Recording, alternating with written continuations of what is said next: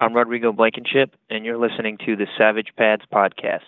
Welcome to the Savage Pads Podcast, part of the UGASports.com podcast network. I'm your host, Doug Battle.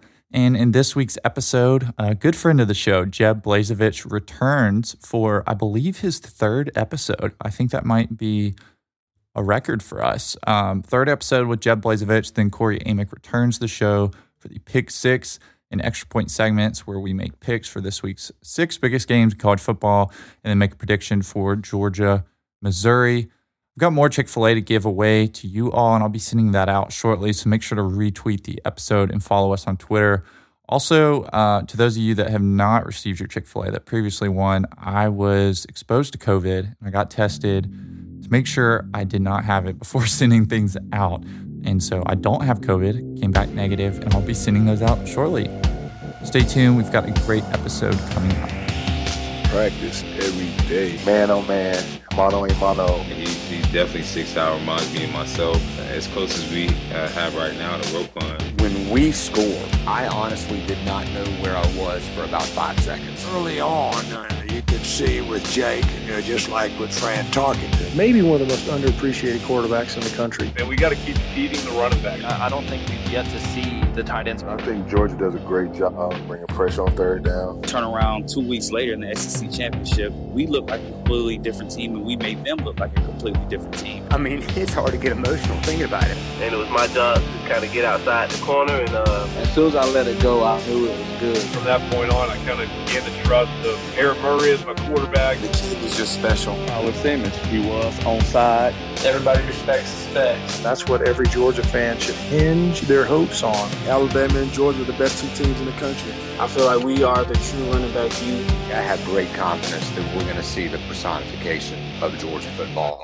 Welcome to the Savage Pads podcast. Former UGA tight end Jeb Blazevich is returning to the show. Jeb, uh, third appearance here. So I think, uh, you know, this hit me when I was doing the intro earlier. I think that's a record for us. I think you're the first one to three appearances. Wow. Let me tell you, it's an honor. I love being on the show, love the work you do. So thank you for having me back for a third time.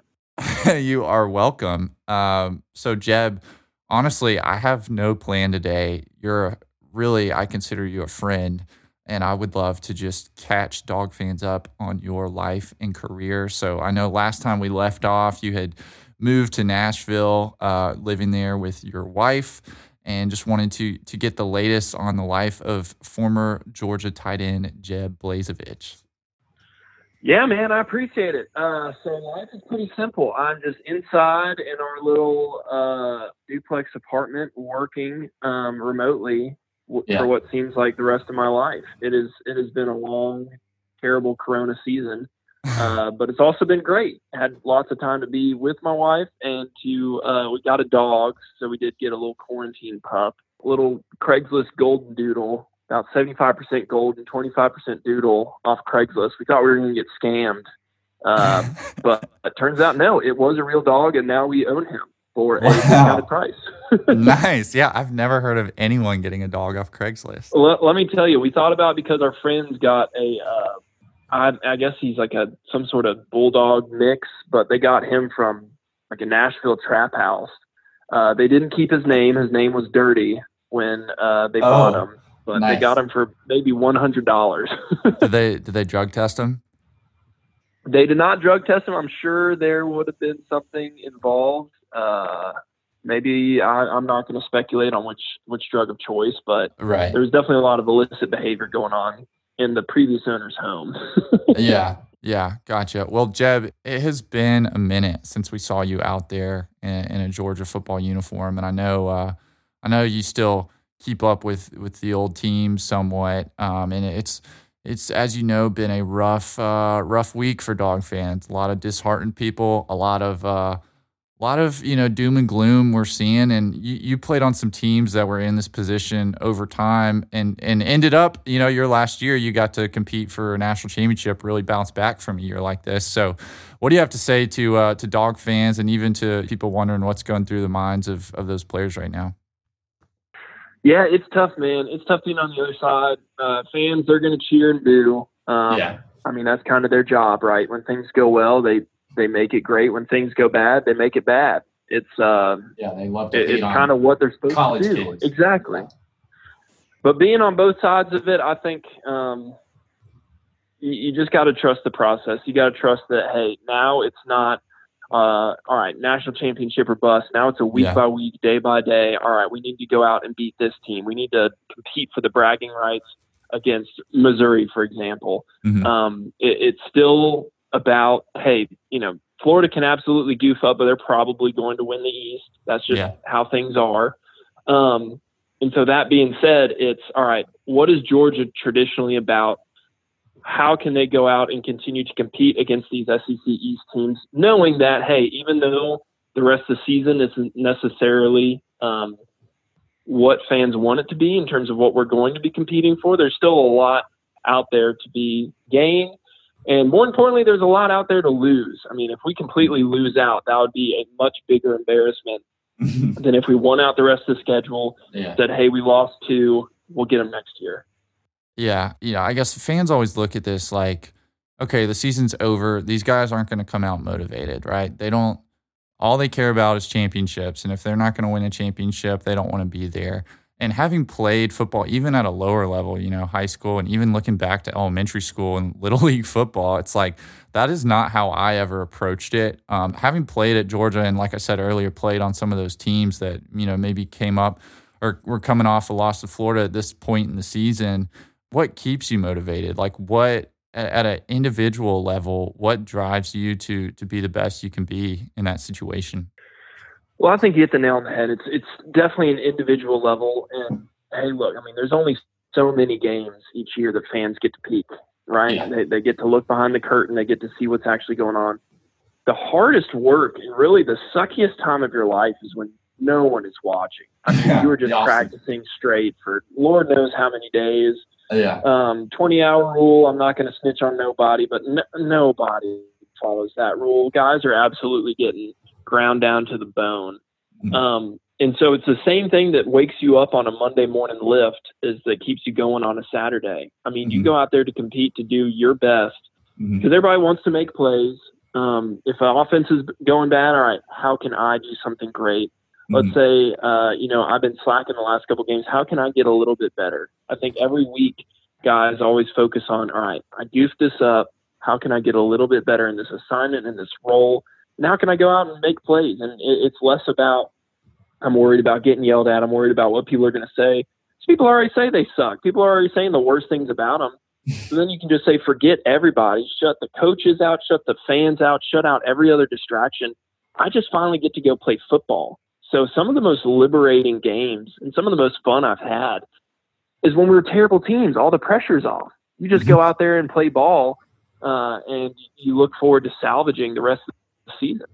Yeah, yeah, absolutely. Well, I hope I hope that those guys uh, take that approach, and I know our listeners are are hoping that as well. But uh, Jeb, I want to talk to you about the tight end room. So we've complained over the years about you guys not getting the ball enough. Uh, I know when it was you and Isaac and Jackson, um, and then now it's Darnell and uh, John Fitzpatrick. You know, this week we we saw some tight end drops which was a little disheartening for the uh, pass to the tight end crowd. But I'm curious to you is like not getting a ball. Is it like basketball where you get in a rhythm? Like is not getting a ball for so long kind of throw off these guys, or, or what's what do you think the deal is with some tight end drops?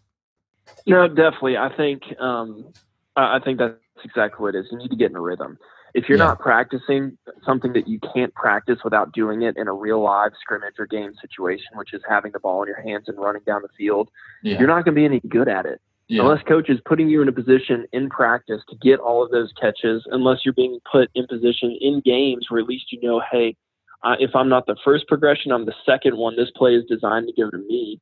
If you don't start to get some of those, it's not like you're just going to magically turn it on mm-hmm. when they do call that play. Uh, I love the phrase, nobody rises to the occasion, they fall back on their preparation. So mm-hmm.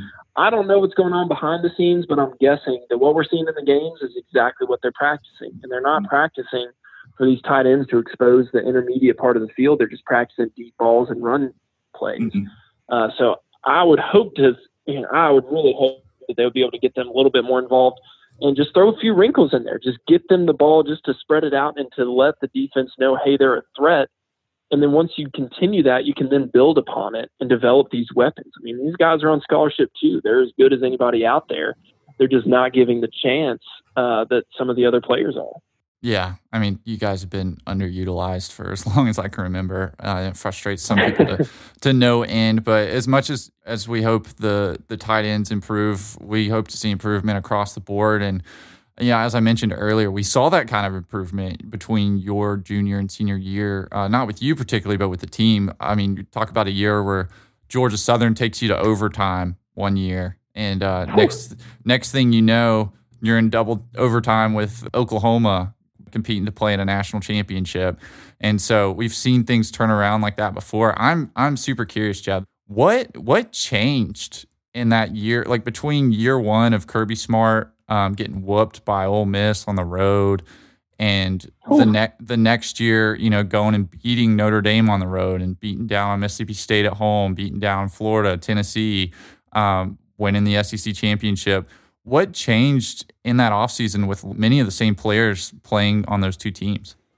Well, I think that's a great question. I think that the biggest answer is consistency.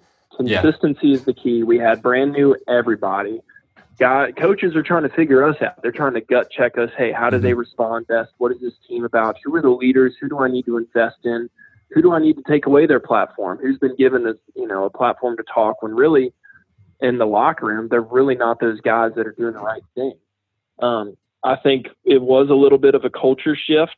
Um, yeah. The guys that left my junior year, a lot of them, um, I mean, they were competitors and great guys, but they had been through the most amount of change. Mm-hmm. So you could kind of tell there was a big kind of, you know, eye roll. All right, let's figure it out. Just one more year. Let's just push past this. Whereas all the younger guys said, you know, we at least got two years, so we need to get on board. Um, and I think everybody was bought in and everybody was trying their absolute hardest. Um, I mean, that's just a given in collegiate sports. Nobody was dogging it. Nobody was making light of the situation. I think just the consistency of the offense, the consistency of the coaches learning us, the consistency of the leadership getting poured into, mm-hmm. it all just came together for that great season that we had. So I, I think leaders need to step up. I think guys need to be invested in.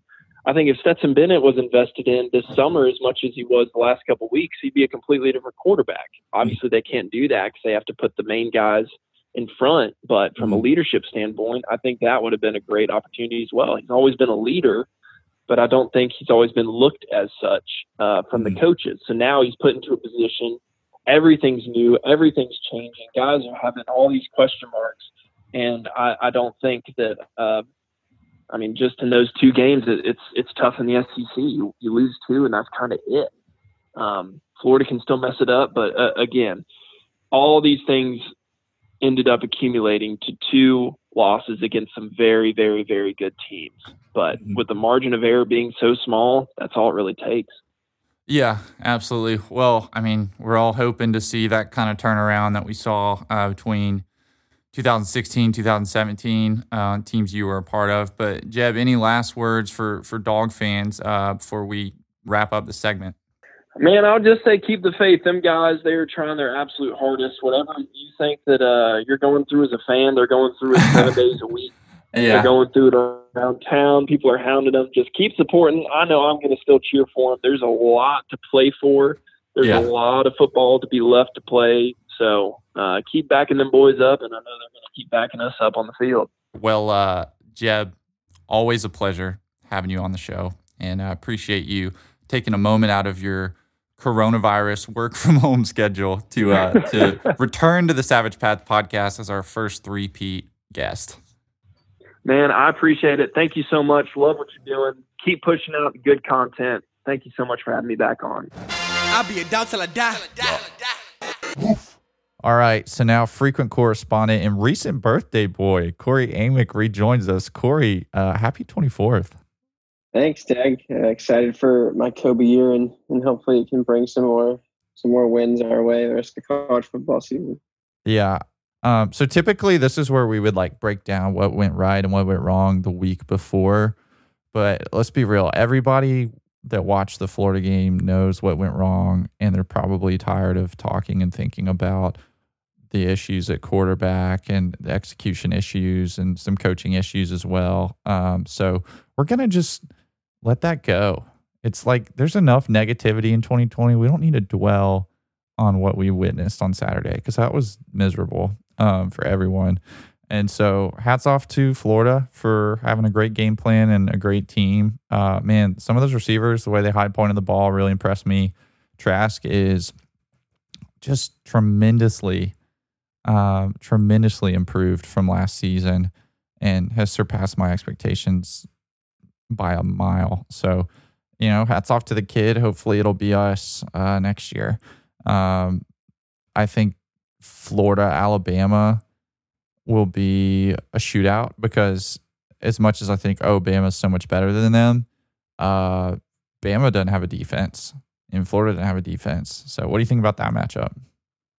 I like it a lot. I think like no one's really tested, or I guess the only time, you know, Bama's really been tested this year was games like Ole Miss and A and M, where you know A and M didn't play that well, but Ole Miss put up a lot of points and a lot of yards. Yeah. So it's like Florida's obviously a lot more competent, but you know, can their defense do enough to slow down Mac Jones and you know that wide yeah. receiving corps? I don't know. So we'll see. Yeah, and not to mention Najee Harris. I mean, we had Zeus break a seventy-something yarder on the first run, uh, so that's uh, dealing with Najee Harris and Bama's running backs as well will be a challenge for Florida. But um, honestly, I don't know who I'm going to pull for in that one because I mean, you can't pull for Florida, right? You don't want to see them in the playoff.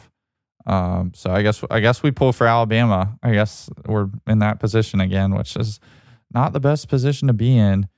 Yeah, we're gonna just jump right into the pick six for this week. Okay.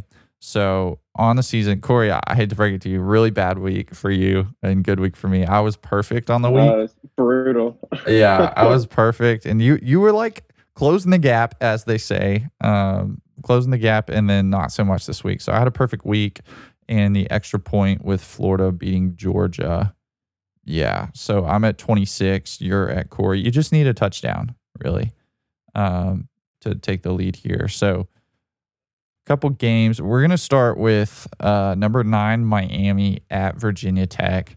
Miami with D'Eriq King, who might have been a Georgia Bulldog if Jamie Newman didn't commit to Georgia. Um, thank you, Jamie Newman. Playing pretty good ball. I mean, the best they've been over the years right now. So Virginia Tech coming off that loss to Liberty, which which by the way, did you see the end of that? Oh yeah, that was like the most anti-beamer ball I've ever seen as far as icing the kicker mishap. Icing the kicker on a block. That's something that would happen to Georgia in a big game. I honestly I would rather have lost to Florida the way we lost than lose like that. Like that. That was probably my greatest fear on Saturday was like us playing well enough to lose like that. um, and, and people who have pulled for Georgia long enough know the feeling, but man, that had to hurt.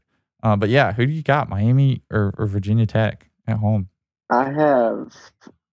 I'm taking Miami. I just I can't I can't pull Virginia Tech after that. Just from a and they were like 17 point favorites over Liberty. Yeah. And like all credit to Liberty, like they're seven and 0, 8 and 0 this year. But I mean, there's just such a talent gap that you shouldn't lose that game. Uh, and then I don't know. I think Miami's okay. Like obviously they're not going to be able to hang with the Clemson and like the you know the weird now that we have to say Notre Dame in the ACC. But I think I think Miami will play well and, and win this game. Yeah. So I got the same take here that I had on Michigan not too long ago, and that is when a team like Miami or Michigan starts believing in themselves, starts getting a little bit of hype, and their fan base is like, "Are we back? Is this?" It's like the Texas is back thing. Once that happens, they're toast. It doesn't matter who they're playing. So I'm taking Virginia Tech coming off a loss to Liberty, bounce back, beat Miami, just like Michigan State um, earlier this year when when they had a big loss and bounced back with an upset win. So I'm going with Virginia Tech on this one. So maybe a chance for you to come back here, but maybe a chance for me to to be even worse. We'll see. Um, Next one, uh, number 10, Indiana football school. Football school, Indiana Hoosiers playing on the road at basketball school, Michigan State, coached by former Georgia defensive coordinator Mel Tucker. I mean, if you're if you're a parent, I feel like you should talk to your kids about a, a top ten Indiana in football. Like this isn't something that we're going to see very often, and I feel like it should be addressed. Um, so yeah. I, I've picked against Indiana pretty consistently, and they proved me wrong consistently. So I feel like I have to keep picking against them until I get one right. Especially at some point, they're gonna lose. in this game. So whether it's the end of the season when they play Ohio State in the Big Ten championship or what, I just feel like it's going to happen eventually. But in this game, I don't know. I feel like Mel Tucker and Michigan State find a way, and like like I said last week, it's just things can only go so well for Indiana, and I feel like it's going to end. So I'm going, I'm going Sparty, and then my my name of the week. This is big. This yes. I think the style play I needed this. in this game. Yes, Michigan State, Michigan State's place kicker, whose name is literally Cole Haan. Cole so, Haan, I mean, all-time shoe guy. Big shoe guy. Big shoe guy. You think he's gonna boot one for the win? Like, wears End like of the game. leather, like nice leather shoes. Yeah, I think I think he's gonna boot one for the win. He might have like custom leather Cole Haan cleats. Yeah, um, but I feel like if not, he's definitely like the like the treasury of his fraternity or something like that. Yeah, for sure. Um, just like Stetson Fleming Bennett the fourth. Yeah, so I'm picking Indiana. They've been my bread and butter this year, and uh, I'm just you know going with the hot hand here. Next game. This one's a little interesting. Uh, number five, Texas A&M playing on the road at Tennessee. Which, by the way, Tennessee. We talked about this last week. They've got an impressive loss streak where they've lost to some good teams, and that has continued this week. uh, I just, I don't know where you go if you're Tennessee. Like they were up 13 to nothing at halftime, and then they, they gave up 24 unanswered in the third quarter and lost the game 24 13. Um, that is so, so bad. I mean, this week, like, this one's going to get ugly early on. Like, A&M might have, you know, cost Will Muschamp his job with, you know, the what we're seeing on the message board so far this week for South Carolina after how yeah. bad A&M beat them. And I think if it wasn't for the, the contract extension that Tennessee gave to Jeremy Pruitt earlier this season, that they might have a similar, you know, conversation after this game just because I don't see Tennessee keeping it competitive at all. So I'm going with I'm going with the Aggies. I think they're going to be kind of clicking on all cylinders, you know, going into the end of the season. Just fingers crossed, Alabama loses a game and they get a shot at a playoff spot. Yeah, to me, Tennessee's one of those teams. I feel like they could like beat just anybody that's outside of the top ten, um, but they could also lose to like, well, they did lose to you know BYU last year and Georgia State, so like they can lose to anybody, but they can beat a lot of teams because they have some talent and I don't know. They, it's hard to talk about them. Um, one thing about Tennessee that is kind of nice for Georgia fans is like we feel like this is the worst year ever for Georgia football, and like you got to remember Georgia lost Jake Fromm, lost Jamie Newman, and then JT Daniels never got cleared. So like we truly have been on our, our fourth option at quarterback and now fifth um, this whole season and we lost to Alabama, we lost to Florida. It's kind of a lost year, it seems. And this is probably as bad as it's going to get. Like, this is probably rock bottom for Georgia. Tennessee keeps finding new ways to like find a lower rock bottom for themselves. Like, we thought rock bottom was Phil Fulmer's last couple years. And uh, we have been shown by multiple head coaches that it can get worse. I mean, I think just look at like the type of people that Tennessee sends to the league, with the exception of like Alvin Kamara. Like Nathan Peterman came out of Tennessee, and yeah. he you know holds the prestigious record of throwing like six interceptions in, in a half of an NFL game. So I think you know Tennessee they just and they got to keep their heads down and you know put the paper bag flair on their username on Reddit for a couple more years and whether it's with Jeremy Pruitt or not, you know, they'll bounce back. But at the same time, I feel like I've somewhat been saying that for you know going on a decade now. do Do you think Jeremy Pruitt is the guy? Like, do you think he's gonna be at Tennessee very long? I mean, based on the contract extension, yes. Like, I don't see them buying him out. And, yeah, I don't know that fan base is just it's hard to please because obviously you know they've won a, a national title more recent than UGA has, but you know since mid 2000s they just haven't been competitive. Um, you know, they had the Georgia. Had I'll say this. I'm gonna look this up, but Georgia for like the last 20 years, Georgia might be the winningest team to not have a national championship. I feel like all of our rivals that are worse than us, like Auburn and Tennessee, and like those teams in Florida, um, those teams all have championships. Like Georgia's got to be the winningest non-championship team in the last 20 years. I'm gonna look this up. We're I'm gonna we do need, some we need research. like a we need like an all decade award, like Yeah. win percentage over the last ten years.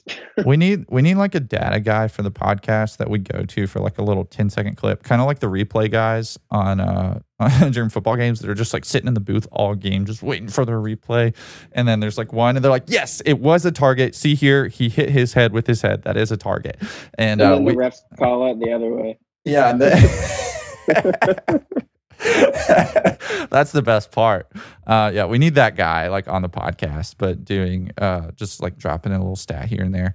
Yeah, I'm gonna say it. Georgia's the the winningest team to not have a championship. Um, I'll say that without having the data. But did we make our picks? I'm yeah. You picked A and M over Tennessee. I'm also picking. Yeah, I'm picking A and M over Tennessee. Okay, 24 Auburn at Mississippi State. Mississippi State, who started the year amazing, Auburn, who started the year horribly, and now they've kind of flip flopped. Yeah, yeah. I just it's like weird that Auburn's four and two. Like in my head, I kind of I've kind of made them into like this like two and you know three, two and four team, which they should be if you kind of look at how their games have played out. Um, but it is like you know they're back in the top twenty five. They're playing a game that you know they should win. Like since Mississippi State's first game against LSU, which people at the time thought meant something. Like their one win has been against Vanderbilt, who's the worst team in the SEC. Yeah. So, I mean, I don't, I don't really see how Mississippi State like makes this a game unless like Bo Nix like decides to make it a game for them. Like I just don't really see Yeah. like they have a path of like it's actually going to click against a decent team since it hasn't for five weeks straight.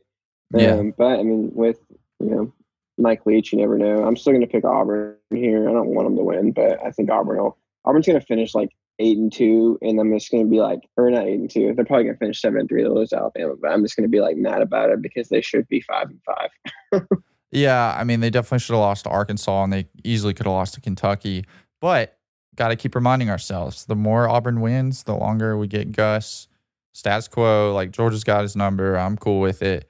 Um, yeah, Auburn's thing, honestly, I was thinking about this. Auburn and Georgia are like the opposite of each other. First off, in how uh, we started the season pretty good, looking pretty good. I mean, obviously not the Arkansas game, but but when Georgia and Auburn played each other, Georgia was the far better team. And right now, I don't think any Georgia fan would want to play Auburn right now. Um, so we actually benefited from them getting the schedule flipped, which is awesome because Auburn whined about that for years and then it bit them in the butt. Um, but Auburn on offense, like they will look so bad against elite teams, but when they play a bad team, they will like have me convinced that they're the best offense in the country. Like against LSU, you watch Auburn, you're like, who can stop? Nobody's going to be able to stop this team. And you're like, oh, wait, Georgia already did. But Georgia does the same thing, but on defense. So, like when we're playing Missouri and Kentucky and like some of the lower tier offenses, we just like, they don't get a yard the whole game. I mean, it is ridiculous how poorly offenses suffer. Uh, but then when we play, you know, Florida, Alabama, those kind of games, it's like we're kind of the same as everybody else. Like it's hard to stop. Um, Auburn's the opposite. So they like to run it up when they can, is what I'm saying. I think they run it up this week. Also, Auburn plays their best football when it is required for Gus Malzahn to keep his job just barely, but not actually achieve anything at the same time. So they're in that position. I think like, how can you pick against Auburn in that position? Okay, interesting one, really interesting one here. Arkansas. Coach Pittman has COVID, by the way. Arkansas at number six, Florida. So we got we got uh Felipe going back to the homeland and trying to take down his former team, which we just saw Brenton Cox do that for Florida. So we know it can be done. One one team's trash can be another team's treasure. Yeah, uh, yeah, I, I want to pick Arkansas. Obviously, like I think I did think. Coach Pittman is putting in like a really good, you know, resume for Coach of the Year, and I think he should win it. Um, but I mean, unless Florida just like completely sleeps on this game, like there's no way. Like I mean, it'd be a cool revenge game for Felipe Franks. You know, obviously getting to go up against former team and the guy who ultimately didn't steal his job, but you know was kind of handed his job based on the injury last year. Um, I mean, Arkansas has been competitive. Like obviously, since even when they played us, they were competitive. So I don't think it's going to be like a they roll over and die in the first half game. But Yeah. at the same time, I don't know. I, I hate Dan Mullen, but I think he at least like can get his team prepared and like obviously he had them ready to go for the UGA game. So I think even if they come out and start slow, like Florida's still going to win this game. Um, yeah, but I do think that Arkansas will make it interesting. I do think we forget how bad Florida's defense is. Like Florida's defense against practically every team but Georgia. And Georgia's offense, I mean, there's still open guys all over the field. So it's not like they're playing great defense, but Georgia's offense has a way of making bad defenses look good. And it's been the case all year. Uh, it's really been the case. I mean, it was the case last year as well. But Florida's defense is is not very good, and I don't think Arkansas's offense is the best. But I do think they can score some points. I still think I'll take that. Uh, I'll take that Florida um, offense running it up though against Arkansas. Did you see? Uh, did you see Grantham get the Gatorade bath on Saturday? Yeah, that's a little like I would almost be embarrassed by that. Like like if you just look at like the even we didn't put up obviously that many yards at all, but it's just like for the five games prior to that, like his defense is giving up you know 300, 400 yards a game, and he got a Gatorade bath. We didn't give up 400 yards to a fourth string quarterback. Um, yeah, that honestly is all time. Like I will.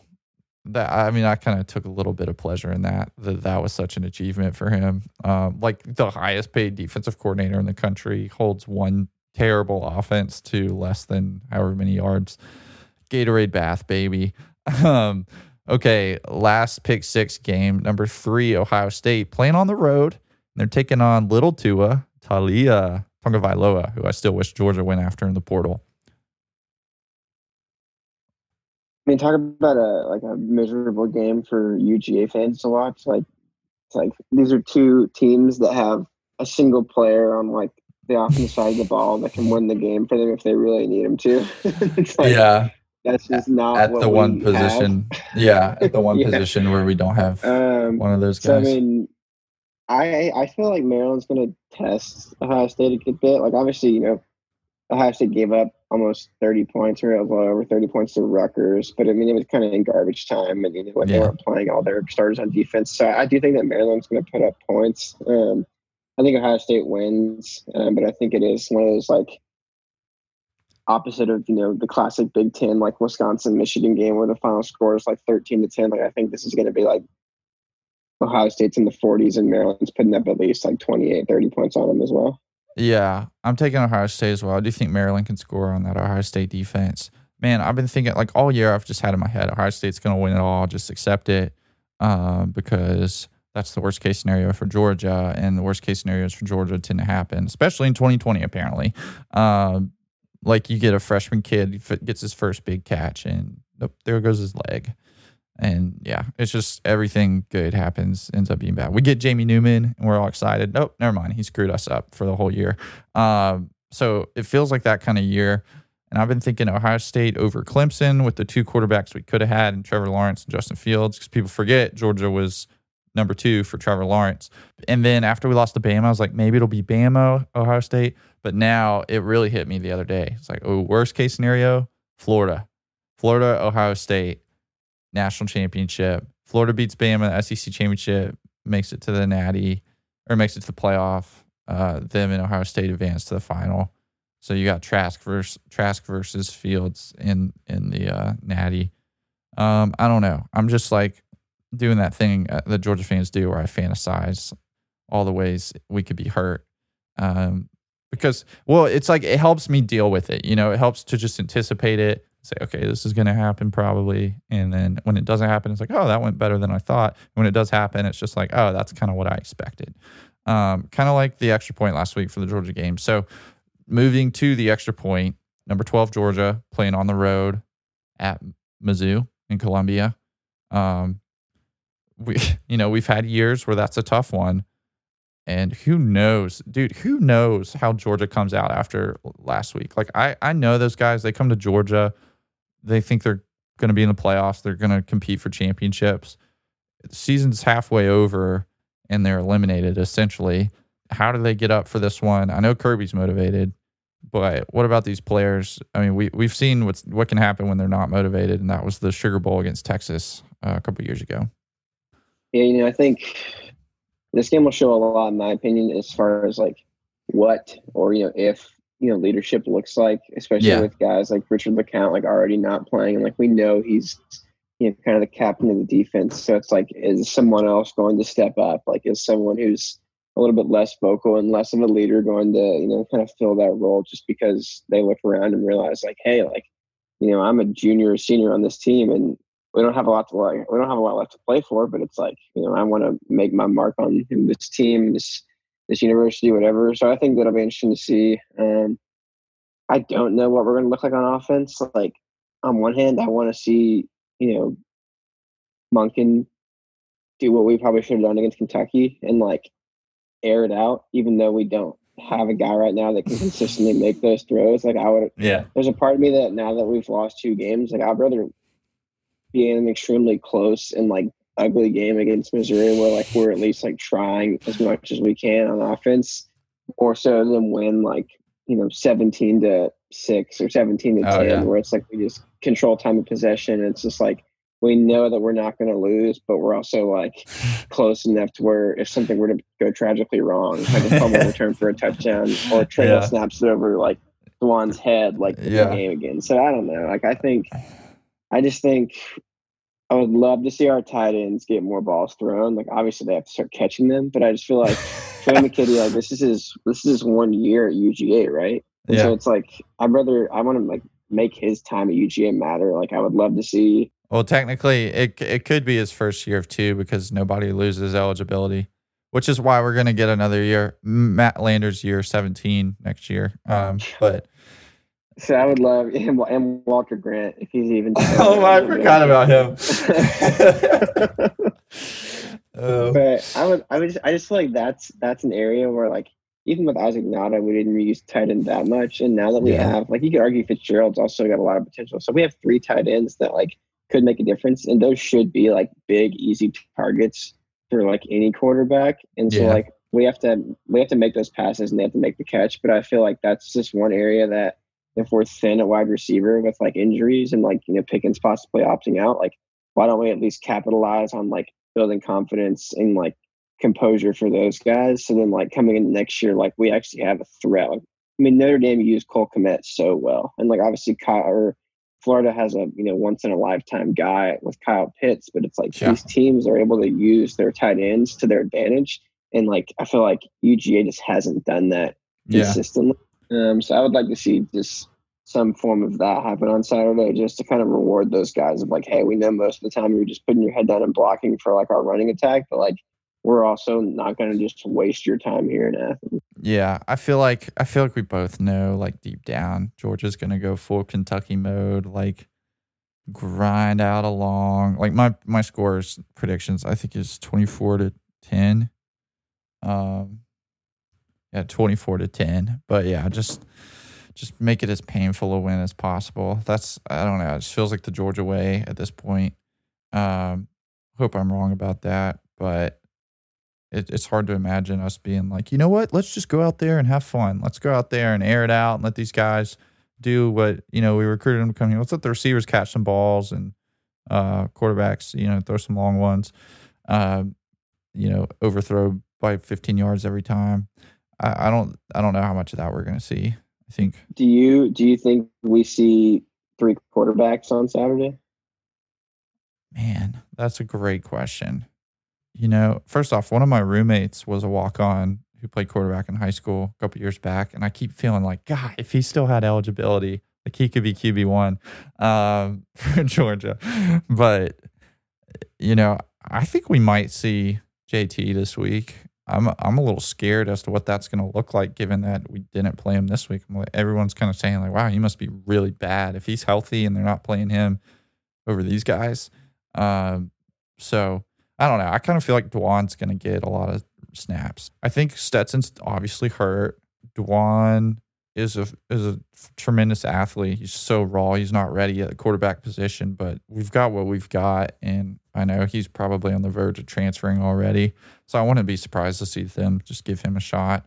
Um, but yeah, I, I think it could be the week we see JT. I'm just less enthused about it partially because I'm scared as to what that's going to look like, but also partially because if he goes out there and he's freaking Joe Burrow, and we're just going to be like, wow, we really just blew a whole season with Joe Burrow on our bench, you know? Like, I could kind of see that happening with the way Georgia's managed quarterbacks over the years. Yeah, I could see that happening as well. but it can almost just be like it can be like a fluke of like the receivers actually just like decide to like catch the ball and like Missouri Yeah. defense decides to just totally implode. And so like then we have this mindset of like JT is the guy, and then I feel like a lot of the fan base is looking at Kirby like well, Um, and then it's like in two weeks we come out against whoever and like JT plays poorly, and then we're like, okay, we don't know anything Yeah, anymore. I'll I'll say this with the Colt quarterback thing. My biggest concern because everyone, all Georgia fans I talk to are saying, "Oh, we're just a quarterback away, and we've got Brock next year. Like we're set. Like we we got Brock Vandagriff." And like I hate to break it to people, not every five star freshman quarterback pans out, especially their freshman year. Even you look at Spencer Rattler at Oklahoma and in his early struggles and costing them some games. Um, but I mean, there's got Feleipe Franks was a five star quarterback at Florida. Okay. So having your entire season hitched to a five star freshman at the most important position on the field doesn't necessarily give me a lot of confidence that like, oh, okay. Cause even Jacob Jacob was a high, you know, more highly recruited player than Brock Vandagriff.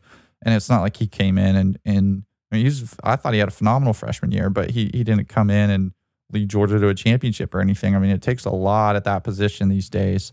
And uh, I think some unfair expectations were put on Stetson Bennett this year. And I think they're already being put on Brock Vandagriff for next year, um, assuming he's the guy. I wouldn't be surprised at all to see Georgia take to do what uh, to do what Oklahoma did two years ago. I wouldn't be surprised to see us take a quarterback, um, Brock Vandagriff, and then to go when guys are in the portal and go after guys if if we don't see JT play this year because at that point that would be indicative that he's just not the same player. Yeah. Um, I think I got, forgot to make my actual pick. Score wise, I'm gonna go. I'm gonna take the dogs, um, but I'm gonna be optimistic. I'm gonna say we put up 28, and I think we hold Missouri to 10. So I'll go 28-10 final. 28-10. So mine was 24-10. So you're a little bit more uh, optimistic on the offense, I guess. um, yeah, well, uh, to our fans, if anyone's traveling this game, like you're probably the biggest Georgia fan in the world. Um, like I don't know, I wonder if Wes is going. Wes, uh, you're listening. Are you going? We can't hear you. um, but yeah, Wes Wes and company invited me to the Florida game last minute, and I was like, I can't drive down to Jacksonville right now. Also, was waiting on a COVID test to come back, so I didn't want to endanger everyone, um, like the Notre Dame student section. but uh, but yeah, if you're driving out there, man, you're you're DGD, and uh, we respect that. But uh, for those of you frustrated with everything, uh, you know, just hang on. I, I think I think Georgia has probably had a worst case scenario season as far as who could have predicted that guys like Justin Fields and Trevor Lawrence would not opt out, but a guy like Jamie Newman, who actually needed this season, would made no sense. Jake Fromm honestly had no reason to go pro early. Uh, I think his stock would have gone up this year under Todd Monken.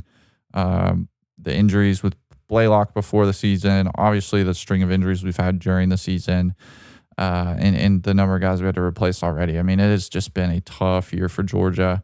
And I know fans are impatient and, and tired of, of it always being about next year. Um, but just wanted to, uh, I don't know, put everything in perspective and realize I think we're still in a position where under Kirby we'll have the potential to compete. Obviously, he's got to make some changes, and you know we've got to see what happens. But, um, but it just it kind of is what it is right now. So we'll be pulling for the dogs on Saturday. Uh, retweet the episode for your chance to win some free Chick Fil A. Uh, so even if the dogs don't win, you can, and uh, go dogs.